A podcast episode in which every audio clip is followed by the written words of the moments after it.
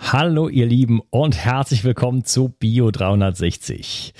In dieser Episode widme ich mich einem Thema, das ich ähm, lange vermieden habe. Es geht um das Thema Krebs. Es ist sozusagen an der Zeit, sich diesem Thema zu widmen, denn ähm, ja, sehr, sehr viele Menschen in Deutschland, weltweit sind von diesem Thema betroffen und ähm, es ist einfach nötig, ein bisschen zu informieren. Wo stehen wir eigentlich mit der Schulmedizin? Was wissen wir über Krebs? Was sind die Ursprünge? Äh, was sind die Ursachen für Krebs? Und äh, ich habe einen Gast gefunden, das ist der Lothar Hirneise und er äh, beschäftigt sich seit Jahrzehnten mit diesem Thema und vor allen Dingen auch mit der Alternativmedizin und er hat wirklich auf der ganzen Welt auch Kliniken besucht und da einfach gesehen, was dort getan wird und welche Erfolge es da gibt. Und deswegen ist das so vielleicht zu diesem Thema eine erste Episode, wo wir so eine Umschau machen und uns wirklich mal ja, diesem ganzen Thema einfach widmen und dann wird es in Zukunft sicherlich nochmal, ja, etwas spitzere Episoden zu dem Thema geben. Du weißt wahrscheinlich, dass ich ein Buch geschrieben habe mit dem Titel Zurück ins Leben, Wege aus der Müdigkeit. Und äh, ich habe da schon erstes Feedback zu bekommen. Zum Beispiel schreibt der Christoph, ich möchte mich bei dir bedanken für deine tolle Arbeit. Mein Leben verändert sich wirklich zum Besseren und ich habe so viel mehr Wissen über Gesundheit. Dein neues Buch ist der Hammer und ich mag die Praxisnähe, weil man deine Tipps wirklich so umsetzen kann.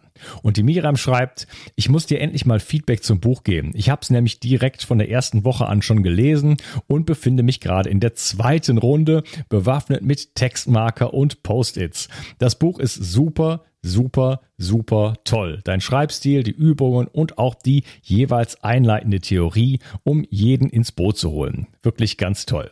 Ja, ich äh, praktiziere die Übungen das Schöne ist ja, wenn man etwas macht, egal äh, was man tut, aber äh, wenn man jetzt, wenn ich zum Beispiel die Interviews mache, ich bin ja der Einzige, der immer da ist.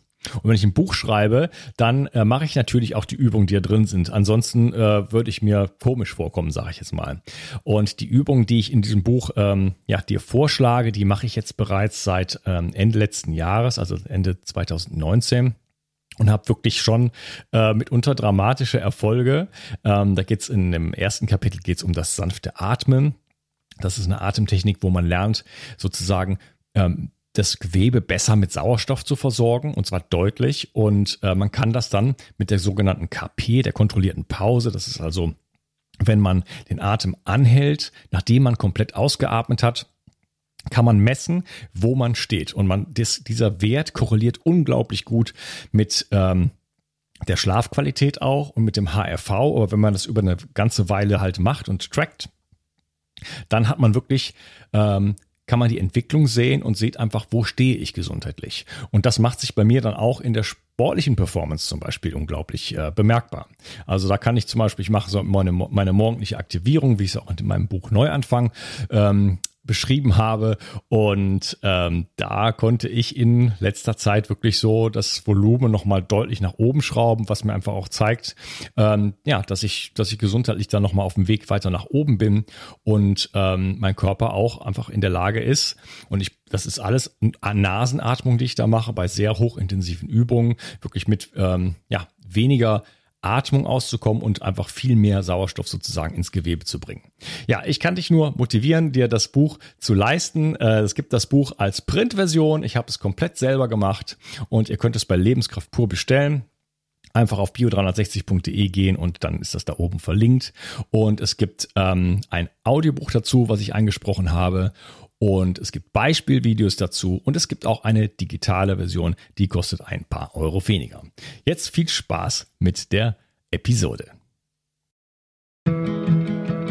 Bio 360. Zurück ins Leben. Komm mit mir auf eine Reise. Eine Reise zu mehr Energie und fantastischer Gesundheit.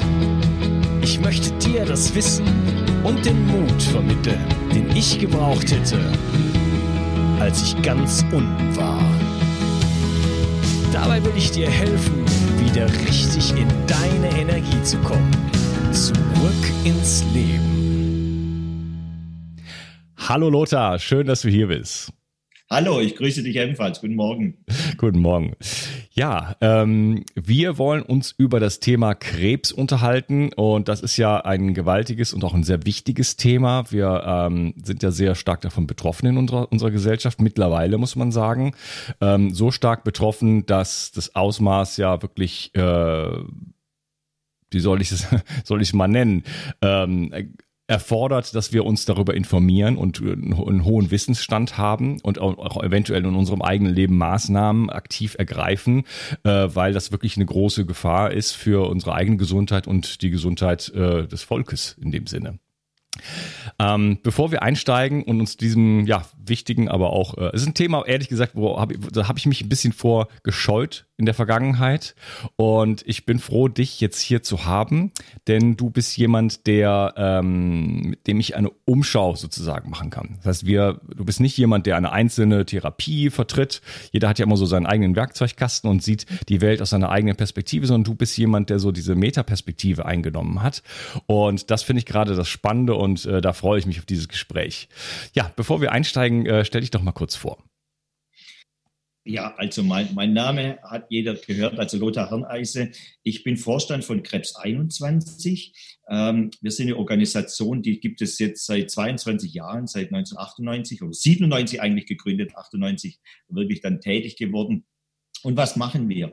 Hauptsächlich untersuchen wir, ich sag mal, ähm, nicht universitäre, weil das Wort alternativ und unkonventionell ist so, so missbraucht worden in den letzten Jahren. Ich benutze lieber das Wort nicht universitäre Krebstherapien und das Ganze weltweit. Äh, also alles, was außerhalb von Chemotherapie und Bestrahlung ist oder Antikörper oder sowas, ja. Wobei es ist ja nicht so, dass ich oder unser Team, dass wir uns nicht auskennen würden, auch mit Chemotherapien und Bestrahlungen. Aber das ist nicht unser, unser Bereich. Wir schauen einfach an, wie wird Krebs vor allem in anderen Ländern, aber auch in Deutschland. Wir, wir sind nicht nur außerhalb Deutschland, wir, wir schauen es uns auch in Deutschland an. Wie wird eigentlich Krebs außerhalb äh, von universitären Therapien äh, behandelt?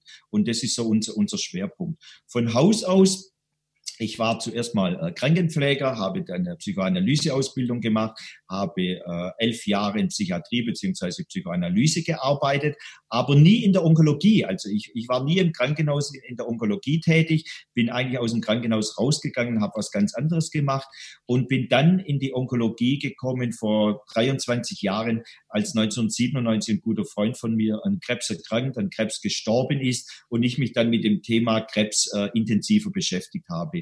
Und ich habe dann das große Glück gehabt, Frank Wiebel äh, kennenzulernen, der, der Chef von People Against Cancer, also Menschen gegen Krebs in Amerika. Und Frank Wiewel hat 1985 genau das begonnen, was ich dann 13 Jahre später gemacht habe, nämlich um die Welt herumzureisen und zu schauen, äh, gibt es eigentlich andere Krebstherapien als Chemotherapie und Bestrahlungen? Weil es wird ja immer so, wie soll ich sagen, so getan, wie wenn es nur diese Chemother äh, also Chemotherapie und Bestrahlung geben würde. Aber glaub mir, das ist bei weitem nicht so. Es gibt unglaublich viele und ganz wichtig, nachweisbar erfolgreiche Krebstherapien.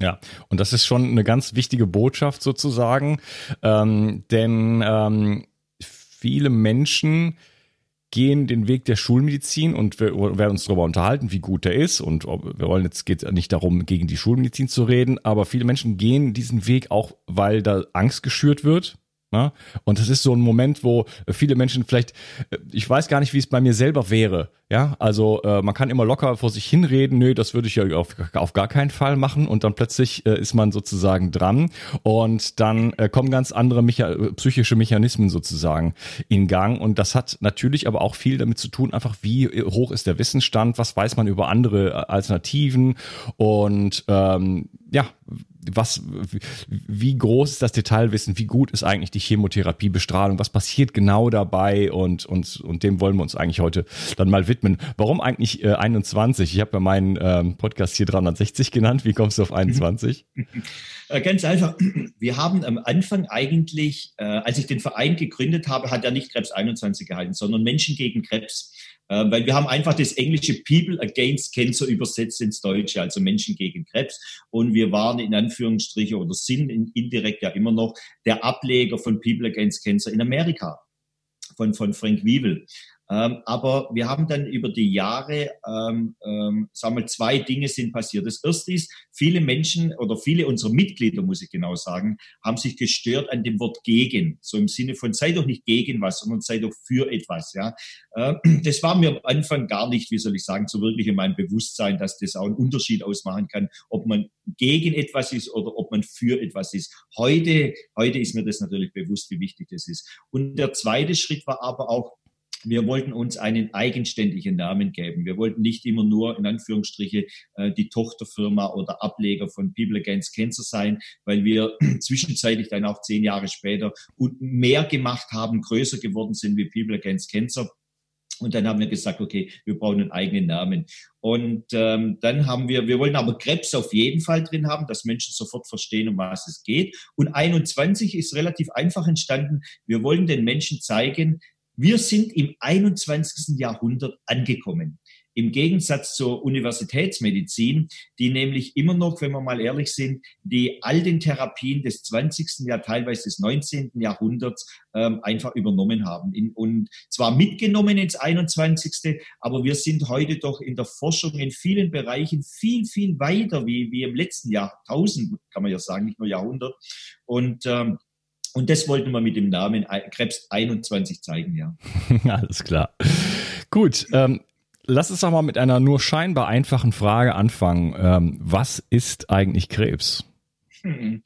Du hast es schon richtig mit dem Wort scheinbar äh, gesagt. Äh, niemand weiß es. Ich weiß es auch nicht, ja.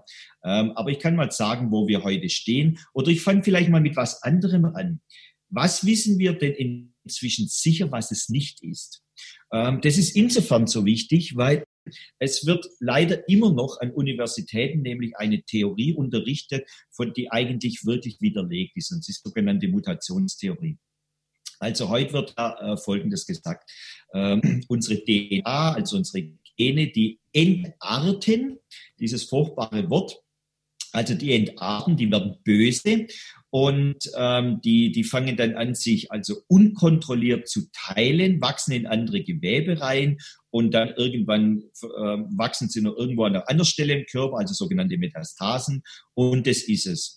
Und nochmal, das hört sich alles unglaublich äh, wissenschaftlich und toll an. Und da gibt es auch, ich sag mal, Millionen von Studien und Arbeiten.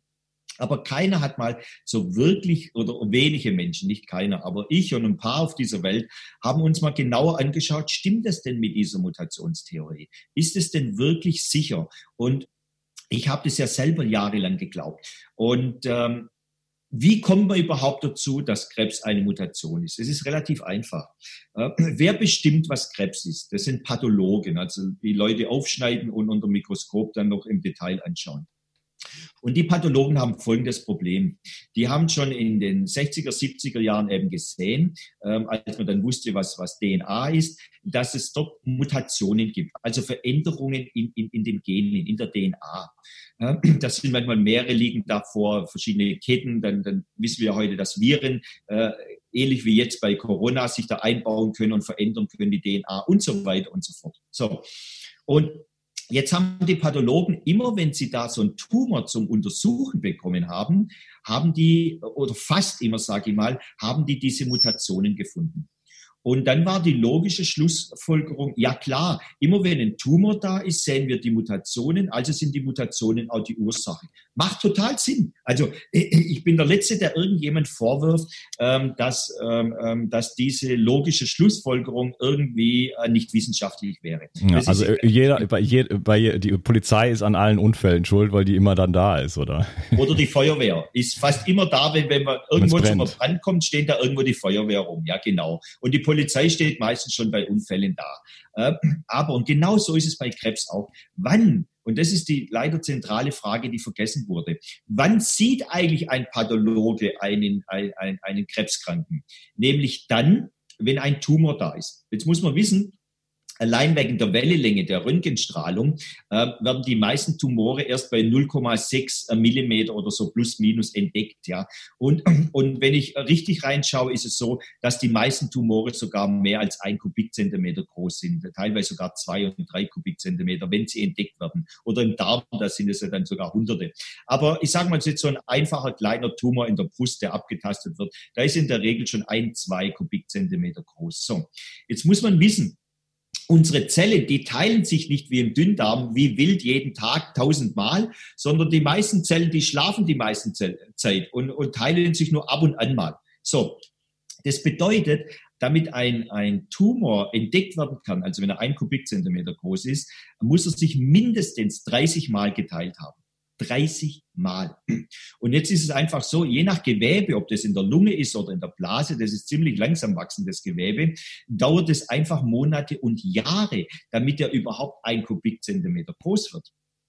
Und das ist ja die, die, die große Problematik in der Pathologie. Es wird nicht verstanden, dass am Anfang der Krebsentstehung diese Mutation nämlich gar nicht da ist, sondern die kommt erst später. So, jetzt ist das Verrückte leider, man hat sich in den 70er Jahren damals, als äh, Richard Nixon diesen War on Cancer, also diesen Krieg gegen Krebs ausgerufen hat, hat man sich irgendwie auf diese Gene versteift. Äh, die, die Medizin hatte einfach unglaublich große Hoffnung in Gene, obwohl man in den 70er Jahren ja gar keine Ahnung von Gene hatte. Aber man wusste, es gibt die Dinger und irgendwie spielen die eine ganz große Rolle. So, und dann in den 80er Jahren ähm, ähm, als dann Warmhofen, diese, diese bekannten Nobelpreisträger, ähm, ihre Nobelpreise für ihre Mutationsforschungen bekommen haben. Und dann natürlich auch noch Richard Nixon und, und das National Cancer Institute in Amerika gesagt haben, wir haben jetzt die Lösung für Krebs, haben sich jetzt alle auf diese Gene äh, da drauf geschossen. Und dann wurden aber bestimmte Dinge ganz vergessen. Und ich, ich möchte mal zwei oder drei nennen. 1972 gab es zwei Forscher in Amerika, Ilmensee und Stevens haben die zwei Professoren ge, äh, äh, geheißen. Die haben sich das auch schon angeschaut mit den Genen. Und dann haben die einfach Folgendes gemacht. Die haben eine gesunde Zelle genommen, haben den Zellkern rausgetan, haben dort ein, den Zellkern von Krebszellen hineingetan und haben das dann in Mäuse injiziert. Und die wollten halt Tumore erzeugen bei den Mäusen und das ist denen nicht gelungen. Und die haben sich damals schon in den 70er Jahren gewundert, wie kann das sein? Weil Krebs ist doch eine Mutation. Und wenn ich jetzt diese Mutation in eine andere Zelle hineinmache, dann muss doch da ein Tumor entstehen. Aber es ist einfach nicht passiert. Ähm, was die gemacht haben, die haben unterschiedliche Mäuse genommen, unterschiedliche Farben und man konnte dann sehen, wenn man denen, also die jetzt das injiziert hat, dass die Nachkommen dieser Mäuse, die hatten andere Farben. Also das war der Beweis dafür, dass die Gene sehr wohl angenommen wurden, aber es ist kein Tumor entstanden. Aber man hat in den 70er Jahren noch gedacht, na ja, ähm, vielleicht ist da irgendwo im Labor was schiefgelaufen. So, jetzt gab es aber 1988 äh, bevor 1989 wurde Nobelpreise für diese Mutationstheorie vergeben. Ein Jahr vorher äh, haben zwei Forscher in Amerika, einer ist Professor Shea und der andere ist äh, Professor Schäffer. Und die haben Folgendes gemacht. Die haben diesen, diesen Test wiederholt. Äh, zuerst einmal von, von Ilmense und Stevens und sind zum gleichen Ergebnis gekommen, aber mit deutlich, ich sag mal, modernerer Laborarbeit. Ja, so. Aber die sind dann noch einen Schritt weiter gegangen. Die haben jetzt Folgendes gemacht. Die haben sich Krebszellen genommen haben jetzt aus der Krebszelle die DNA herausgemacht, also den Zellkern, und haben einfach den Zellkern einer gesunden Zelle in diese Krebszellen hineingemacht. So, so hat man jetzt also im Grunde genommen eine Krebszelle, wo aber die DNA draußen ist und es ist eine gesunde drin. Und jetzt hat man die in, in Tiere injiziert. Und die haben natürlich erwartet, dass jetzt keine Tumore entstehen, weil es gibt ja keine Mutation mehr, es gibt keine krankhafte DNA mehr. Bei 97 Prozent der Tiere sind Tumore entstanden. 97 Prozent, im Grunde bei, bei allen, fast allen Tieren. Und jetzt ähm, war natürlich, äh, hätte eigentlich die Welt geschockt sein müssen, 1988. Die Welt hätte eigentlich sagen müssen, ja halt mal, wie kann man denn Tumore erzeugen ohne eine Mutation, ohne eine gesunde DNA? Das ist doch, das, das, das geht doch überhaupt gar nicht, ja? So. Aber man hat es dann begonnen zu diskutieren, aber jetzt kam wieder mal dieser Nobelpreis dazwischen, weil ein halbes Jahr später wurde dann der Nobelpreis für Mutation vergeben. Und ähm, also hat man äh, gesagt, nein, nein, nein, die, wir, wir tun diese Forschungen wieder weg. Jetzt sind wir heute im 21. Jahrhundert und vor in den letzten zehn Jahren hat sich unglaublich viel äh, ist unglaublich viel passiert. Warum? Wir haben heute Sequenzierungsmaschinen. Das heißt, wir kennen Gene innerhalb von von von äh, äh, wenigen Minuten können wir die zerlegen und anschauen die Gene und, und all die Strukturen sehen. Und jetzt haben äh, äh viele Forscher haben, haben sich das angeschaut und haben einfach herausgefunden, es gibt hunderte von Problemen bezüglich der Mutationstheorien, nicht nur eines. Ähm, zum Beispiel gibt es Tumore, wo man tausende von Mutationen findet. Ja. Ähm, das ist insofern wichtig, weil man möchte ja heute möglichst Medikamente herstellen gegen eine Mutation ähm, so wie das berühmte Medikament Glivec, das gegen chronische myelogische Leukämie eingesetzt wird. Ja, so. Äh, und da funktioniert es relativ gut auch. Aber wenn jetzt ein Tumor tausende von Mutationen hat, man kann ja einem Menschen nicht tausende Mutationen geben. Das war schon mal das erste Problem.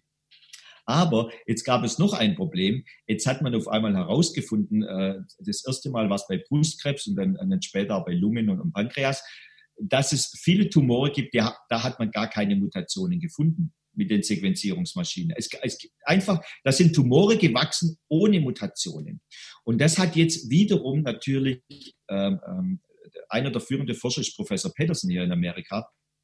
Und das hat natürlich wieder dazu geführt, sich zu überlegen, halt mal, ist das, was Schäfer und Shea 1988 schon veröffentlicht haben, das wird ja jetzt bestätigt mit den neuen Sequenzierungsmaschinen. Und ich, ich, ich sage es mal in einem Satz die ganze Theorie, was das Krebs, also die Ursache, die Mutation ist, die müsste seit, wirklich jetzt seit vielen Jahren, spätestens seit 2012, als die neuesten Studien rauskamen, äh, ist die komplett widerlegt worden. Und jetzt gehe ich aber zurück zu deiner Frage. Also eins wissen wir sicher, das ist der, der Teil der Antwort deiner Frage. Äh, Mutation ist nicht die Ursache, sondern ist ein Teil bei der Entstehung von Krebs. So, was ist die Ursache? Die Ursache ist äh, aus, äh, nach meinen, unseren Forschungen im Grunde genommen ähm, immer die gleiche. Es ist Stress. Stress kann jetzt aber für eine Zelle in, ähm, ich sag mal, verschiedenen Arten entstehen. Ich nenne mal die drei häufigsten Stressarten, die zu Tumoren führen. Äh, die, die am wenigsten häufig sind, sind Giftstoffe. Ähm, Giftstoffe können definitiv äh, zu Tumoren führen. Ich denke jetzt nur mal zum Beispiel an Asbest, ja, wo wir definitiv wissen, bei jedem, der, der Rippfellkrebs zum Beispiel hat, äh, findet man im Grunde genommen bei 100 Prozent der Patienten eine Asbestgeschichte.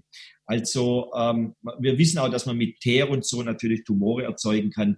Ähm, aber äh, gibt es Gift? Ja, das zu Tumoren führt? Ja, ganz klar. Aber, und jetzt kommt das große Aber. In der universitären Medizin wird ja behauptet, dass im Grunde genommen fast alle, außer ein paar virologischen äh, Krebsarten, ähm, dass fast alle Krebsarten durch Giftstoffe entstehen. Und dem muss ich also ganz klar widersprechen. Das ist hundertprozentig nicht der Fall. Und ich sage mal, auch unsere ganze Onkologie ist ja komplett falsch aufgebaut. Wenn es denn so wäre, dass Giftstoffe zu äh, Tumoren führen, dann wäre es doch logisch, dass wenn jetzt jemand mit Krebs kommt, dass der Arzt zuerst einmal schaut, welcher Giftstoff hat denn bei diesem Menschen zu seinem Tumor geführt? Weil wie möchte er denn ein Rezidiv, also ein Zurückkommen des Tumors verhindern, wenn er nicht dann den Patienten entgiftet oder ihm sagt, was er vermeiden muss zukünftig?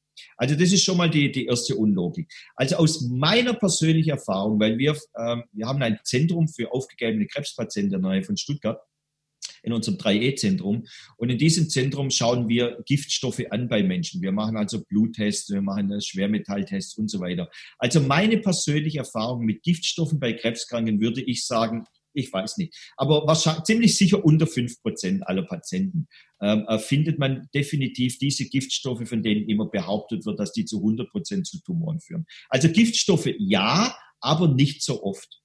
Dann gibt es zwei weitere ähm, ähm, äh, also äh, Giftstoffe in Anführungsstrichen, Stressarten, die zu Tumoren führen. Das eine sind schwere Traumata. Also wenn Menschen ähm, ähm, Dinge erleben, die sie unerwartet hart treffen, ähm, dann kann das zu Tumoren führen. Ja, also das haben wir oftmals gesehen, getestet, angeschaut. Und vor allem äh, sehen wir dann, wenn wir diese schwere Traumata auflösen, wenn wir Lösungen finden für diese Traumata, verändern sich auch die Tumore. Und das gilt übrigens nicht nur für Krebskranke, das gilt auch für andere Erkrankungen. Das äh, Traumata müssen nicht immer äh, zu Krebs führen. Das kann auch zu, zu fast jeder anderen Krankheit führen, äh, hin auch äh, zu psychischen Krankheiten. Also Traumata können unglaublich viele körperliche äh, Probleme machen. So. Und dann gibt es, was wir persönlich am häufigsten sehen, äh, gibt es ein, ein äh, der Grund für Krebs ist ganz einfach, dass Leute sehr lange in Stressphasen sind. Also mit lange meine ich nicht nur Monate, sondern in der Regel sogar Jahre. Ja, ich möchte mal ein, zwei Beispiele nennen. Äh, ein Beispiel typisch in Deutschland, da kenne ich mich ein bisschen aus, weil ich in der Psychiatrie lange mit Alkoholikern gearbeitet habe. Ähm, wir haben in Deutschland, je nachdem, welche Statistik man lesen möchte, ein, zwei, drei, vier Millionen äh, Alkoholiker. Das heißt, wir haben in Deutschland wenige Millionen von unglücklichen Menschen, weil Sie müssen wissen, äh, für einen für einen äh, Alkoholiker haben Sie mindestens zwei unglückliche Menschen. So, ähm, dann haben Sie also auf gut Deutsch gesagt hier unglaublich viele Leute, die jeden Tag im Stress sind. Jeden Tag.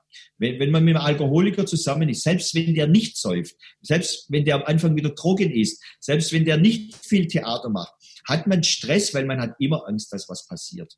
Dann haben wir in Deutschland über 70 Prozent der Menschen, wenn man die fragt, ob sie gerne zur Arbeit gehen, sagen die, nee, ich, ich, ich mag meinen Job nicht. Und ich glaube, über 30 Prozent sagt sogar, sie hassen ihren Job. So. Also sie gehen dann nur hin, um Geld zu verdienen. Ähm, das ist Stress. Das ist jeden Tag Stress beim Aufstehen. Das, das verbraucht jeden Tag Adrenalin, dieses Stresshormon. Und das ist das, was ich in den 90er Jahren gelernt habe von einer Dr. Waltraud Frieda.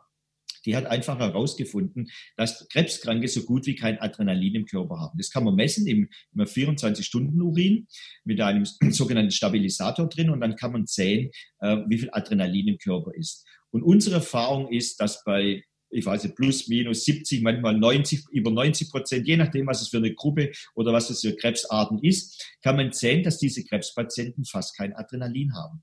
Jetzt müssten wir ja eigentlich das Umgekehrte denken. Wenn jemand Krebs hat, hat er Stress. Wenn jemand Stress hat, schüttet er Insulin, äh, als Adrenalin aus. Und wenn er Adrenalin ausschüttet, hat er einen hohen Adrenalinspiegel. Also macht es zuerst mal überhaupt gar keinen Sinn, dass Krebskranke einen niedrigen Adrenalinspiegel haben. Das macht aber dann Sinn, wenn man Folgendes versteht. Die Nebennieren können nur eine ganz bestimmte Menge Adrenalin produzieren. Wenn das wenn man jetzt einen Dauerstress hat, wie das mit einem Alkoholiker verheiratet, dass man jeden Tag zur Arbeit gehen, weil er das Leben anputzt. Wenn man überhaupt mal so auf der ewigen Lebenssuche ist und immer unzufrieden ist mit seinem Leben. Ich weiß, du hast ja auch sehr viele Jahre stressige Phasen in deinem Leben schon gehabt. Du weißt, was das bedeutet, wenn man morgens, äh, ich sag, saft- und kraftlos aufsteht, wenn man, oder wenn man ganz einfach nicht glücklich ist, wenn man keinen Spaß im Leben hat, wenn man depressiv durch die Gegend läuft und so weiter und so fort. Wenn man, wenn man glaubt, man hat keine Zukunft. Das ist, wenn man das über eine lange Zeit hat, ist es unglaublich anstrengend, verbraucht das Adrenalin. So.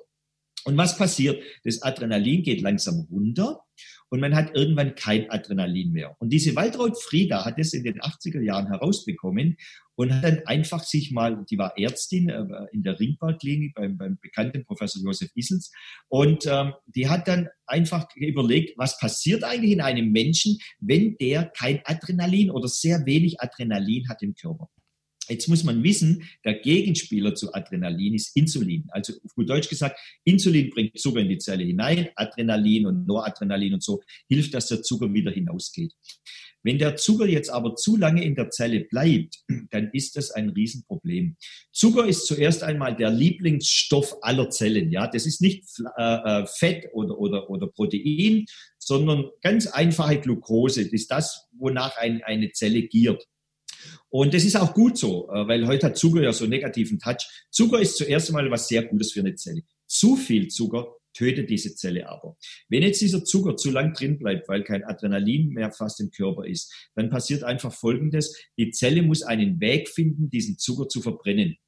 Und das macht sie relativ einfach. Sie lässt keinen Sauerstoff mehr in die Mitochondrien rein. Mitochondrien sind so kleine Teilchen, wo unsere ATP, unsere Energie produziert wird in der Zelle. Und da kommt jetzt kein Sauerstoff mehr rein. Und dadurch fängt die Zelle jetzt an, erheblich mehr Zucker zu verbrennen. genauer gesagt in der Regel 18 Mal so viel, teilweise sogar noch mehr. Das kann man auch daran erkennen, dass zum Beispiel die Zellmembranen auf einmal sich verändern bei, bei Krebszellen und viel mehr Rezeptoren jetzt für Insulin haben und so, ja. Die versucht also mehr da reinzubekommen, um mehr zu verbrennen. Und genau das ist das, was ein Pathologe Krebs nennen würde.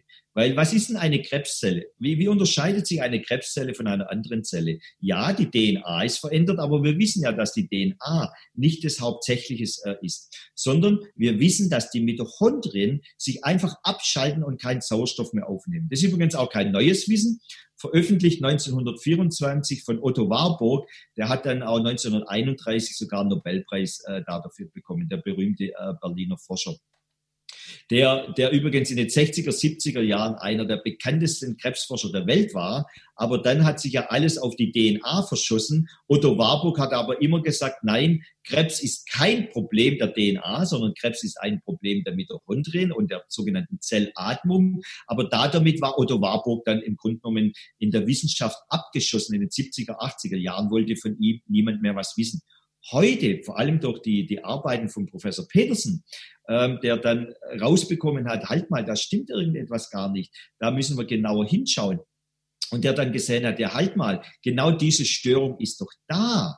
Und man muss vielleicht eins wissen, Petersen, äh, ohne Petersen wird es heute wahrscheinlich äh, äh keine, keine PET-Geräte, also sogenannte Positronen-Emissionstromographen geben, wo man nämlich genau das misst. Man misst mit diesen, das ist ähnlich wie ein CT, da kriegt man aber einen radioaktiven Stoff vorher gespritzt und dann kann man sehen, wo wird im Körper mehr Zucker aufgenommen. Ja? Diese PET-Untersuchungen werden heute vor allem für Krebskranke benutzt. Und Peterson war im Grunde genommen derjenige, der herausgefunden hat, wie, wie so etwas funktionieren könnte. Und wir haben heute, um die Frage jetzt abzuschließen, endlich, wir wissen heute eins sicher. Mutationen sind da, aber nicht die Ursache. Die Störung ist definitiv zu suchen in den Mitochondrien, in, in der Zellatmung. Und jetzt müssen wir nur noch herausfinden, was verursacht diesen Stress. Ist, sind es Giftstoffe, die wir über die Nahrung, über das Wasser, über die Luft aufnehmen? Ähm, sind es Traumata, die, die uns unerwartet äh, äh, tief treffen? Oder ist es ein, ein langanhaltender Stress, der über Jahre geht? Oder vielleicht gibt es noch andere Gründe wie, wie Viren. Viren können sehr wohl eine Rolle spielen, das wissen wir auch. Ähm, aber da stehen wir heute. Niemand weiß es genau, aber eins wissen wir, die Mutation ist es nicht. okay. Ähm, okay, du hattest jetzt äh, Gifte genannt, du hast gesagt, das war nur ein kleiner Teil. Ähm, Traumata wir haben ja die Krebszahlen, das, das geht ja sowas in Richtung 50 Prozent der Bevölkerung, stimmt das? Ähm, ja, das mit den Statistiken ist natürlich so eine Geschichte. Wenn man jetzt 50 Prozent nimmt, die äh, in einer bestimmten Gruppe von Menschen im Lauf ihres Lebens, dann gibt es solche Statistiken, ja. Ähm, aber ich nehme lieber feste Zahlen. Wir werden dieses Jahr äh, im Grunde genommen 500.000 Neuerkrankungen haben und um plus minus 250.000 Tote. Also die, die, die Übrigens nicht, Achtung, äh, das wird immer sehr gerne gesagt, die an Krebs sterben. Nee, nee, man muss mal Folgendes sagen, man muss es etwas genauer definieren. Dieses Jahr sterben äh, plus minus 250.000 Menschen, während sie die beste Krebstherapien, die es angeblich gibt, im Moment erhalten. Weil äh, auch das ist, ist etwas ganz Wichtiges, was man verstehen muss. Äh, die Onkologie behandelt Menschen sozusagen bis zum letzten Tag mit irgendwelchen Therapien. Und das heißt, dass in, in Deutschland dieses Jahr äh, all diese Menschen sterben. Viele sterben an der Therapie, aber fast alle sterben während einer Krebstherapie. Das kann man so sagen, ja. Okay, also es äh, erkranken doppelt so viele Menschen pro Jahr äh, wie sterben sozusagen. Ziemlich genau, ja. Das heißt, da ist, das ist ja irgendwo eine Entwicklung, die nicht gerade, ähm, die nicht gerade angenehm ist, oder? Also ist das 500.000, äh, das ist ja schon mal, das ist ja schon mal unglaublich viel, äh, kann man ja hochrechnen. Wir reden ja nur von Deutschland. Ja, ja, also wir haben ja nur 80 Millionen. Also ja. wenn das jetzt jedes Jahr neu dazukommt, äh, das ist ja schon, schon unglaublich. Ähm, aber Traumata hat jetzt, äh, haben jetzt 500.000 Leute pro Jahr sozusagen, sind mit Traumata geplagt. Das klingt für mich so ein bisschen, ähm, als, als einer der Hauptgründe, die du äh, angeführt hast, äh, so, so stark können die Leute ja nicht mit Traumata belastet sein. Ja, Achtung, wir müssen, wir müssen das Wort Traumata ähm, definieren hier. Ja? Ähm, erstens einmal, ähm, ich glaube, dass plus minus über 70 Prozent ähm, langanhaltender Stress ist, nicht Traumata. Traumata reden wir von, ich weiß es auch nicht, irgendwo zwischen 10 und 30 Prozent äh, bei, bei äh, je, je nach Krebsart. Ähm, aber Traumata, ich weiß, dass es natürlich von dem Wort Trauma und dramatisch äh, auch und alles da ist, ja. Aber ein Traumata kann sein, äh, ähm, dass du einen Granatenstreit mit deiner Frau hast und die dich äh, wie auch immer verletzt. Also Traumata muss nicht sein, du hast einen schweren Autounfall oder du wirst gekündigt oder du, du denkst, du musst sterben oder ähm, das sind nicht immer diese, so wie ein Psychologe dieses Wort benutzen würde, Traumata. Wenn ich das Wort Traumata benutze, dann meine ich, äh, eine Situation, wo einen Menschen unerwartet hart getroffen hat. Ja, äh, er wurde zum Beispiel bei, äh, was ist ein typisches Traumata? Du wirst übergangen bei einer Beförderung. Ja, du denkst, du wirst irgendwie befördert und auf einmal wird jemand anders befördert. Oder deine Eltern sterben und es kommt raus, dass äh, deine Schwester oder dein Bruder auf einmal Alleinerbe ist und nicht du das Gleiche hast oder sowas. Ja, das sind unerwartete Situationen, die dich sehr hart treffen. Und manchmal sind die gar nicht so schlimm. Also objektiv gesehen ist es nicht so schlimm, ja. Ähm, wenn, wenn dich irgendeiner, ich sag mal, auf gut Deutsch sagt, blöd anmacht. Ähm, also was für dich ein Traumata ist, kann für mich ehrlich gesagt, würde ich sagen, das ist doch komplett lächerlich. Komm, äh, Ungas, du spinnst doch. Also das ist, nimm das doch jetzt nicht so ernst oder so, ja. Aber um, auf das kommt gar nicht drauf, sondern es kommt drauf an, wie du die Situation bewertest. Oder ich sage mal was ganz Schlimmes. Du kommst nach Hause und, und erwischst deine Frau mit dem Nachbar im Bett. Jetzt ist, würde man sagen, das ist für fast jeden ein, ein, ein ganz schlimmes Traumata. Es kann aber auch sein, dass du sagst, pff, Gott sei Dank, du, jetzt kann ich meiner Frau auch sagen, dass ich eine Affäre habe oder eigentlich wollte ich mich sowieso scheiden lassen oder eigentlich, weißt du, an dem Beispiel will einfach zeigen, es kommt nicht auf die Situationen, was da passiert ist, äh, wie bei einem Autounfall, das immer dramatisch ist, ja, sondern ein Traumata kommt darauf an, wie du es bewertest. Ähm, schau mal jetzt gerade äh, äh, Corona an. Äh, wie unterschiedlich Menschen Corona sehen, ja, wie unterschiedlich Menschen Angst haben, wie unterschiedlich die die Situation bewerten, obwohl es ja nur eine Situation gibt, nämlich die, die wir gerade haben, ja. ja. Aber die Bewertung der Situation, das ist das, ja. Eigentlich gäbe ihr vollkommen recht. Die meisten Menschen haben kein großes Traumata, jetzt im klassisch psychologischen Sinne, sondern die haben etwas unerwartet Hartes getroffen und äh, das hat sie in ihrem Leben einfach äh, sehr unerwartet getroffen und sehr hart betroffen. Ja, so muss man das nennen. Ja, naja, die eigene Interpretation, äh, die ist ganz, ganz die entscheidend. Die kommt es an, ja. Die ja, kommt es an. Ja, vielleicht, ich, ich, vielleicht mache ich noch auch noch kurz äh, zu Abschluss dieses Teils ein kleines Beispiel. Äh, stell dir mal vor, ähm, die Frau von mir aus sitzt zu Hause, kann auch umgekehrt sein, völlig egal. Ähm, es ist vielleicht Jahrestag oder sowas, sie kocht lecker und so weiter und der Mann sollte um, weiß nicht, 19 Uhr zu Hause sein und dann wird es 19.30 Uhr und er kommt nicht und sie hat Candlelight Dinner, alles schön gemacht und so weiter. Und er kommt nicht und kommt nicht. Und äh, am Anfang ist sie noch relativ entspannt und irgendwann wird sie langsam immer nervöser. Ah, dann fängt sie an, äh, kommt das erste Glas Wein, trinkt sich schon mal selber. Ähm, dann irgendwann ist die Flasche weg. Es ist 23 Uhr. Sie äh, malt sich alles aus, äh, wie er, äh, weiß ich nicht, äh, eine Freundin hat oder alles Mögliche. Ja, äh, sie sie verflucht ihn, sie sie sie tötet ihn im im Geiste und so weiter, äh, bis sie bis sie wirklich äh, ja völlig völlig den Nerven am Ende ist und irgendwann kommt er äh, nach Hause und äh, es hat einen Unfall gegeben und er hat äh, einem Kind das Leben gerettet. Ja. ja. Und plötzlich fällt dieses ganze Kartenhaus von Emotionen und Gedanken und, und so weiter völlig, völlig in sich zusammen, oder? Also diese das ist ein schönes Beispiel, Ungar, wenn ich dein Beispiel aufgreifen darf. Diese Frau hat wahrscheinlich in den vier, fünf Stunden, als die negativen Gedanken aufkommen, hatte diese Frau ein oder zwei Traumata. Also die, die, die hat ja schon, die hat schon Messer in der Hand gehabt und, und sticht den Mann ins Kreuz, ja, äh, wenn der nach Hause kommt. Und jetzt auf einmal erfährt sie, oh, der hatte einen Unfall oder hat jemand geholfen oder was auch immer. Und jetzt passiert da Folgendes. Äh, man, man nennt es ja im Deutschen, es fällt ein, ein Stein vom Herzen, ja. Es, man erkennt auf einmal die Situation. Und jetzt ist dieses Traumata weg. Jetzt hat diese Frau ja auch keinen Stress die hat jetzt zwar zwei, drei Stunden einen Stress gehabt, wo extrem war, aber der ist komplett aufgelöst und da damit kann auch kein Krebs entstehen.